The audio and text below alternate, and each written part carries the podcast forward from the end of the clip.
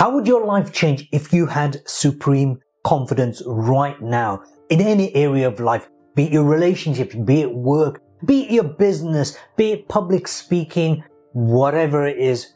What would happen if you had supreme confidence? In today's episode, we will explore some of the myths about confidence building and how you can shift that so you can step into your greatest level of confidence.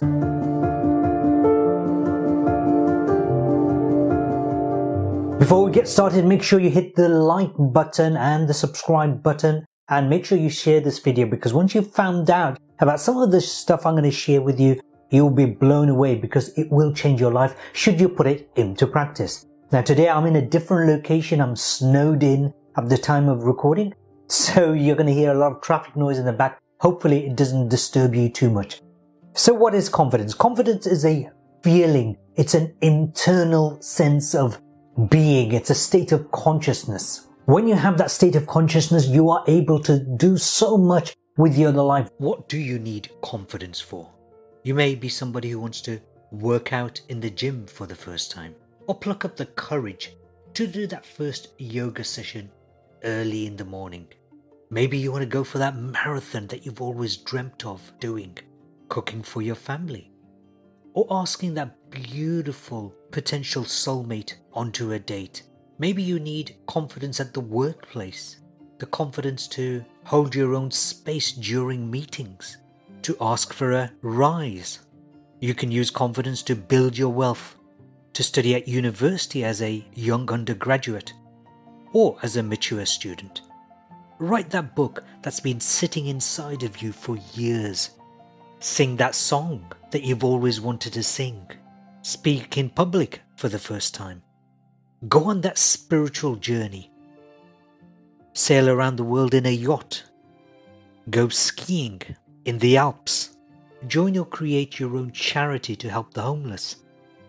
What do you dream of being confident in? So, why is confidence important?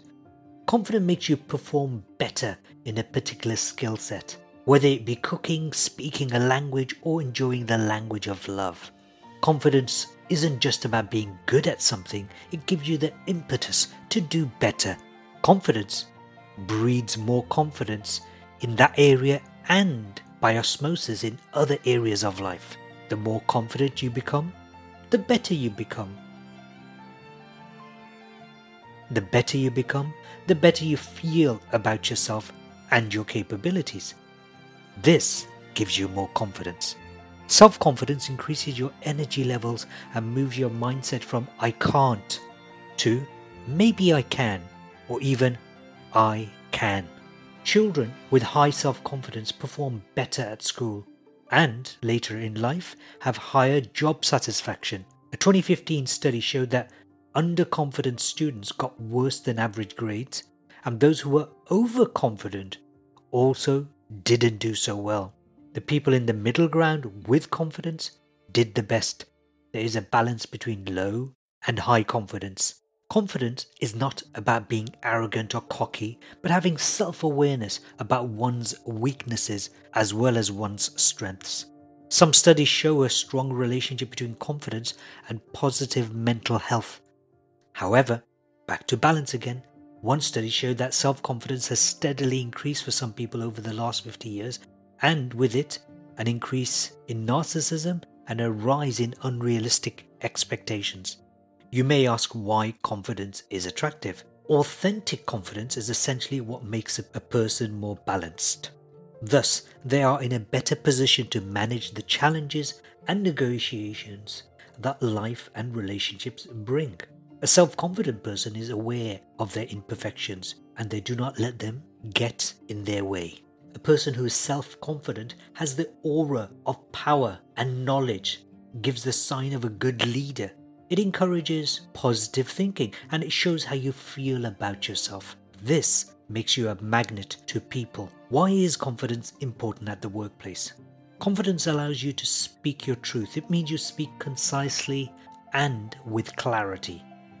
Such a person makes it easy for customers and colleagues alike to understand and, as importantly, be understood. Effective communication is critically important for career advancement or having long term business success in any industry. Why is confidence important in leadership? If you wish to excel as a leader in any field, confidence plays a significant role. This will make sense when you discover the four steps I share with you on how to develop supreme confidence. Self confidence is necessary for leaders to take risks and accomplish high goals. Leadership involves influencing others and self confidence allows the leader to feel assured that his or her attempts to influence are appropriate and right. Self confidence requires a positive self image. Have you heard this saying? Good leaders make decisions quickly and they change their minds slowly. Decision making takes confidence.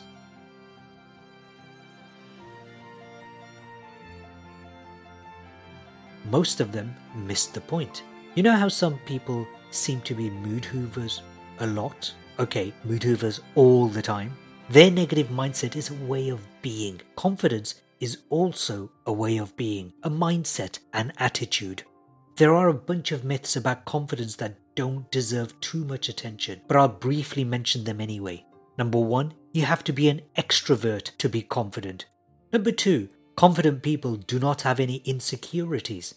Number three, you were born confident. Number four, confident people are confident all the time.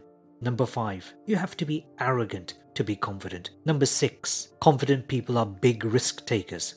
None of these six are true.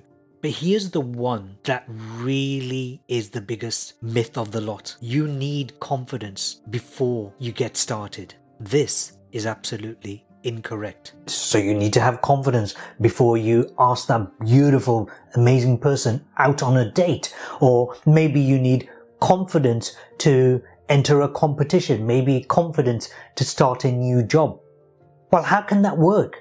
It's a bit like saying, Oh, I need confidence before I can start swimming. No, confidence is an outcome. So the number one myth is confidence is not the precursor to stuff the stuff is a precursor to confidence. So let me share with you four steps in building your confidence and I'll go in reverse order. Take whatever you want to be confident in. Imagine your confidence or what, what would that be for you? Write down in the comments what confidence looks like for you. What specifically would you like to be confident in? Step one, imagine you've got all the confidence in the world in that particular area. What would it look like? What would it feel like? What would it sound like to you? Imagine a picture of you being confident and living as if you already had the confidence. That's your outcome. That's your end results. That's your intention. That's your goal. Let's take a step back.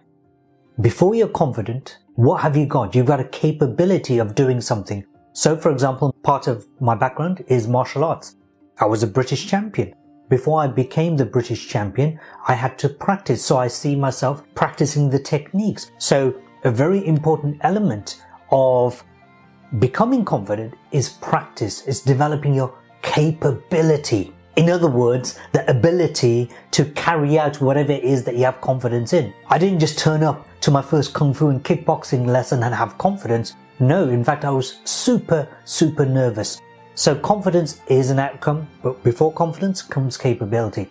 Before capability develops, you need to take the first step. And here's the missing link that we very often forget. In order to take that first step, you need courage. And where does courage come from? It comes from internal. It's a heart-based thing. You have this burning desire to take action or be successful in something. Well, take that first step because I promise you, out of all the thousands of steps you're going to do, the first step is the one that's the hardest. And a lot of people are too focused on what they want to get that they forget that just take the first step. Once you've taken that first step, then the second step is easier and the next step is easier. But don't get me wrong. As a martial artist, it doesn't mean that I can just turn up to a lesson or a training session and be super confident each time. No, I am nervous. Of course I am. I also do yoga when I have my one-to-one sessions. I am nervous to start off with. Showing up, turning up, taking that first step is the most important steps before you achieve confidence. Let's take one step back. What comes before courage? It is commitment.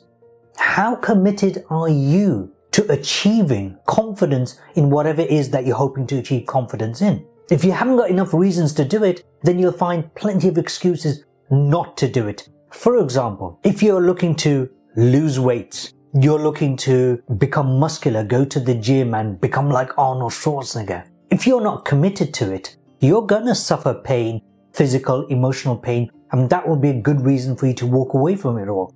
So in order to commit yourself, here's what I recommend. Write a hundred reasons why you deserve to be confident and successful in that area. So if you're looking to have an amazing soulmate relationship, what are the reasons? The reasons aren't just, oh, because somebody else can love me. No. Make a list of all the things you can do very specifically. You might say, for example, I might say, I want to take out my beloved or my soulmate out for dinner in Venice, or I want to take her, her to an Indian restaurant in Mumbai, even though I live in the UK. So write down very specific reasons why you deserve, why you choose to be confident in that area. But before you commit to anything, you need total clarity. How clear are you about what it is that you want to be confident in?